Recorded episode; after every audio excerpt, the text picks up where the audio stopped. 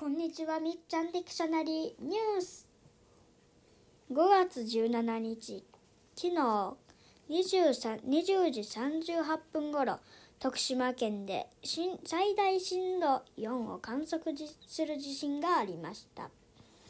震源地は紀伊水道で、震源の深さは約 40km、地震のマグネチュードは4.5と推定されています。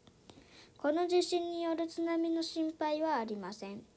徳島で震度4、和歌山じゃない、えー、和歌山、えー、や徳島で震度3を観測しました。怖いです。地震。南海トラフがいつ来るか分かりません。みっちゃんの家、奈良県などで震度6強が来ます。At around 2038 on May 17, there was an earthquake in Tokushima Prefecture. The overset um, a maximum uh, intensity of 4. The ecicenter is uh, Kisuido.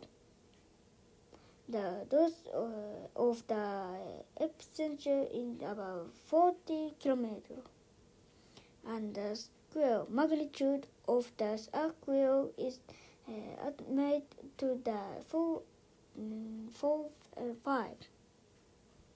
There are no worries about the tsunami caused uh, by the earthquake.